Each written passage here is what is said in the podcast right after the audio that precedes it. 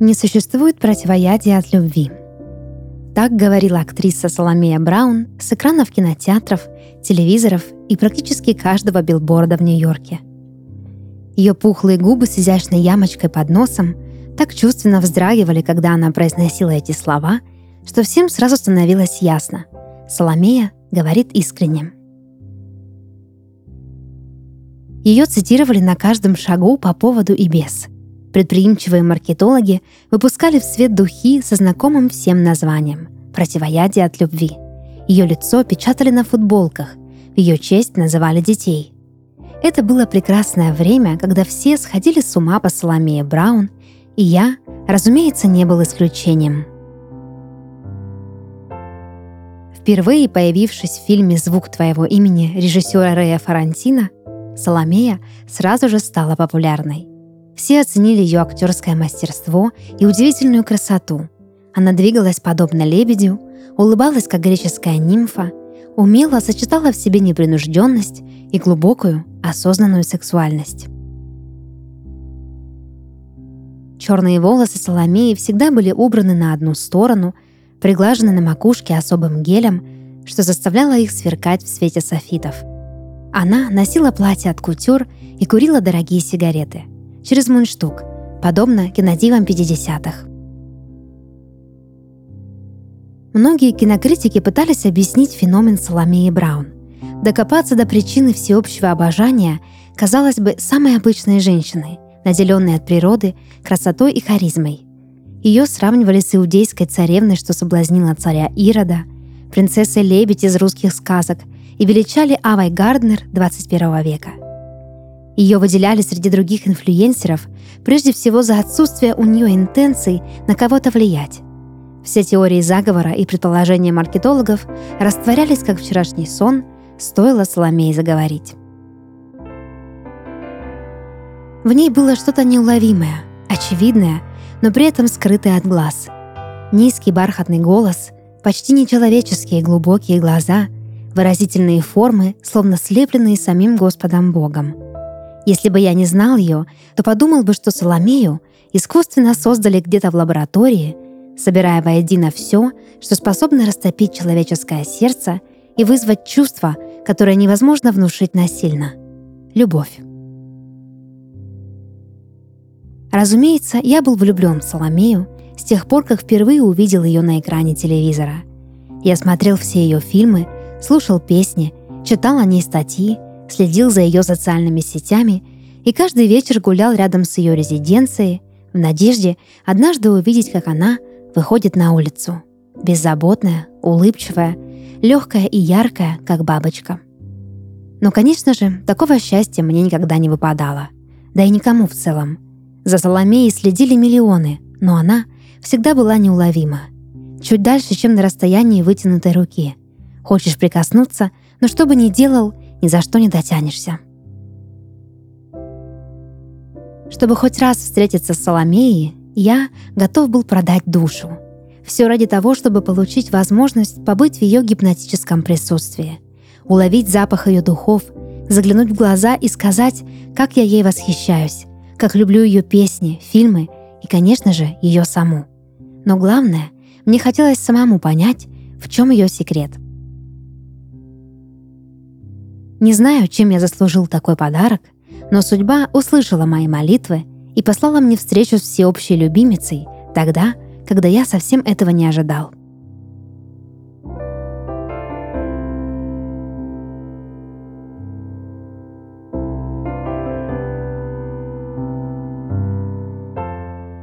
Тот день публика не забудет никогда.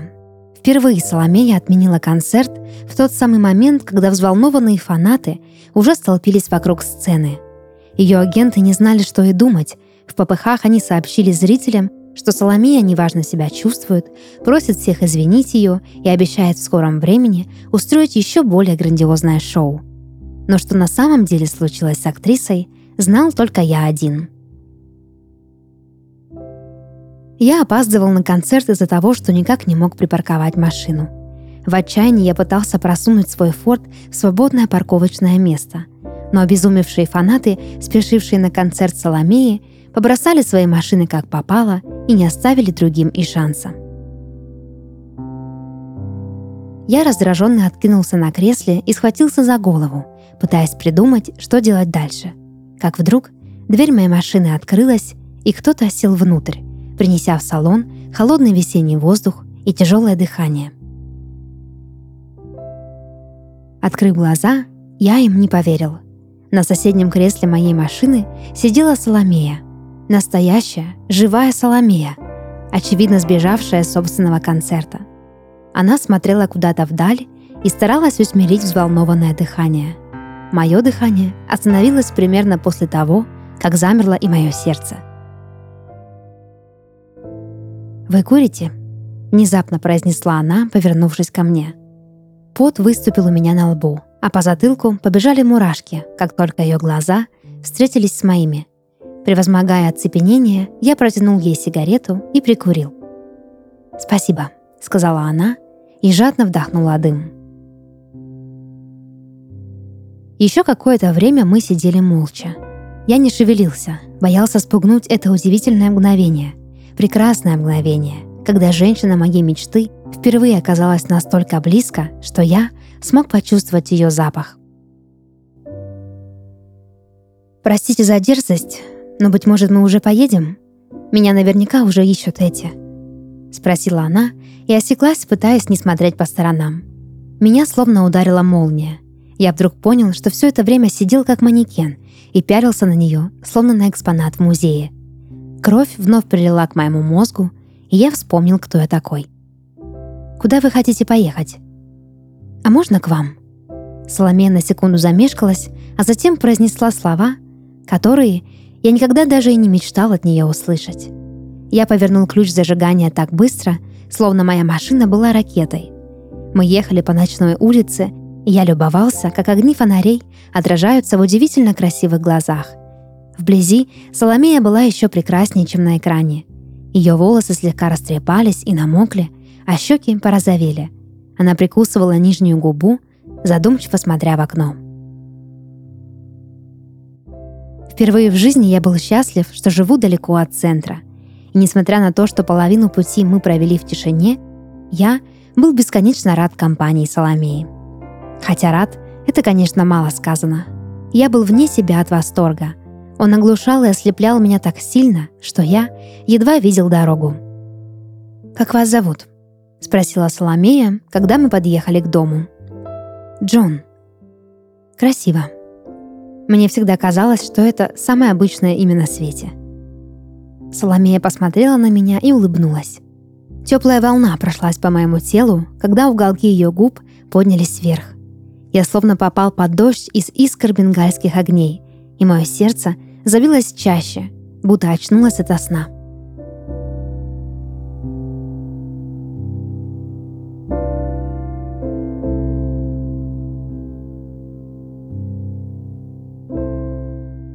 Пока я заваривал чай, Соломея бродила по моей квартире, внимательно рассматривая интерьер. Краем глаза я видел, как она прикасается к мебели, шторам, цветам и пыльным комодам, словно тестируя мою жизнь, пытаясь осознать новый для себя опыт. Я разжег камин и принес ей из ванной чистое полотенце. Она промокнула им свои черные волосы, а затем закрыла глаза и потерлась щекой о махровую ткань. Ммм, Издала она звук, изображающий смесь из удивления и удовольствия. Нравится? Очень. Если хотите, я принесу сухую одежду. Правда, мужскую. В этот же момент мне стало неловко от своего предложения, но Соломея улыбнулась и кивнула. Я провел ее в спальню и закрыл за собой дверь, но не до конца. Как бы я ни пытался не смотреть, глаза мои так и тянулись заглянуть в дверной проем — Платье скользнуло по гладкому бледному телу и мягко упало на пол, обнажая спину, бедра и стройные босые ноги Соломеи. Ко мне она вышла в рубашке и спортивных штанах. В этот момент я понял, что мог бы провести с этой женщиной всю жизнь. Лишенная лоска, Соломея была прекрасна совершенно по-новому. Она выглядела такой настоящей и простой, такой родной и незащищенной, что мое сердце снова сжалось. Но в этот раз не от восторга, а от тоски. Мне стало жаль себя за то, что никогда прежде я не был так счастлив. И что когда этот сон закончится, я проснусь в совершенно пустом и искусственном мире. К чаю Соломея не притронулась, зато выкурила еще одну сигарету прямо у меня в гостиной. Я не решался спросить ее, что случилось, почему она сбежала с концерта и как вообще решила сесть в машину к первому встречному. Мне казалось, задая ей все эти вопросы, то могу спугнуть свое счастье. Поэтому мы просто сидели в тишине и смотрели друг на друга, словно знакомы уже тысячу лет. На столе дымился горячий чай. Со стен на нас смотрели плакаты с изображением Соломеи, а за окном опускалась глубокая ночь. У нас с вами осталось немного времени, поэтому если вы хотели мне что-то сказать, говорите, внезапно произнесла Соломея своим нежным голосом. Ее слова удивили и взволновали меня. Я растерялся и не смог придумать ни одного вопроса для женщины, о которой хотел бы знать все. «Наверное, у вас плотный график», — сказал я, и тут же об этом пожалел. Я мог бы сказать ей, как она красива, как я схожу по ней с ума, но изо рта вырвался какой-то нелепый бред. Но Соломея лишь по-доброму ухмыльнулась. Плевать на график.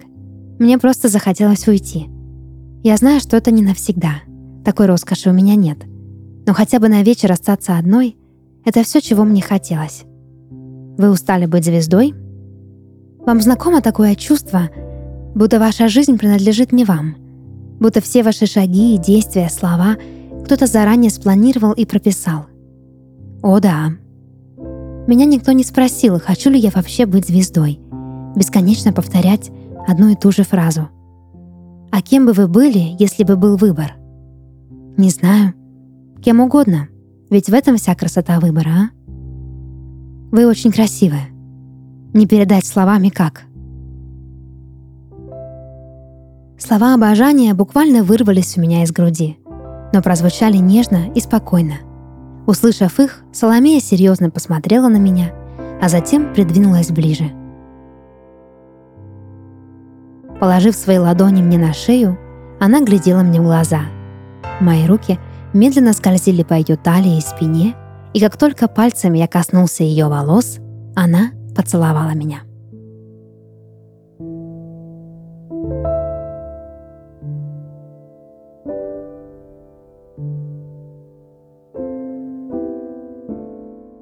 Ночь Соломеи была такой же сладкой и страстной, как и все мои фантазии о ней. Лежа на мятых простынях, она казалась Венерой, что только что родилась из морской пены. Свет ночника падал на ее длинные ноги и лучом скользил вниз, к тонким пальцам. «Если хочешь, ты можешь остаться здесь». «Спасибо, но ты не понимаешь». «Чего же? Меня совсем скоро найдут?» «Но как? Я живу черт знает где, да и никто не видел, чтобы ты садилась в мою машину. Дело не в этом. А в чем? Пожалуй, стоило сказать тебе об этом сразу, но я не решилась. Хотела хотя бы раз почувствовать себя нормальным человеком. У меня встроен чип, и по нему мои агенты скоро отыщут меня, если уже не нашли. Чип? Да. Дело в том, что я робот.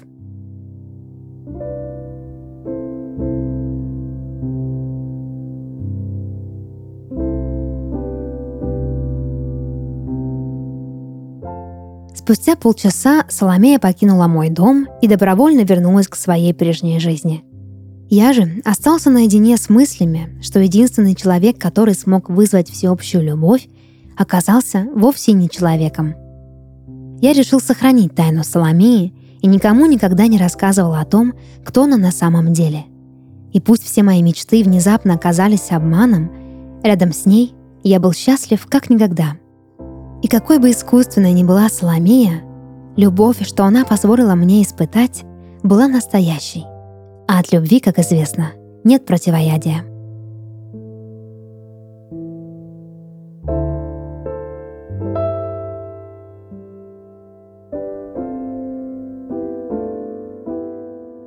Это подкаст «Сны» и его ведущая Дарья Харченко. Сегодня я читала рассказ, написанный на основе сна нашего слушателя Егора Машкова из города Москва. Если вы хотите, чтобы ваш сон прозвучал в подкасте, присылайте его к нам на почту. Ссылка в описании. До новых встреч и сладких снов!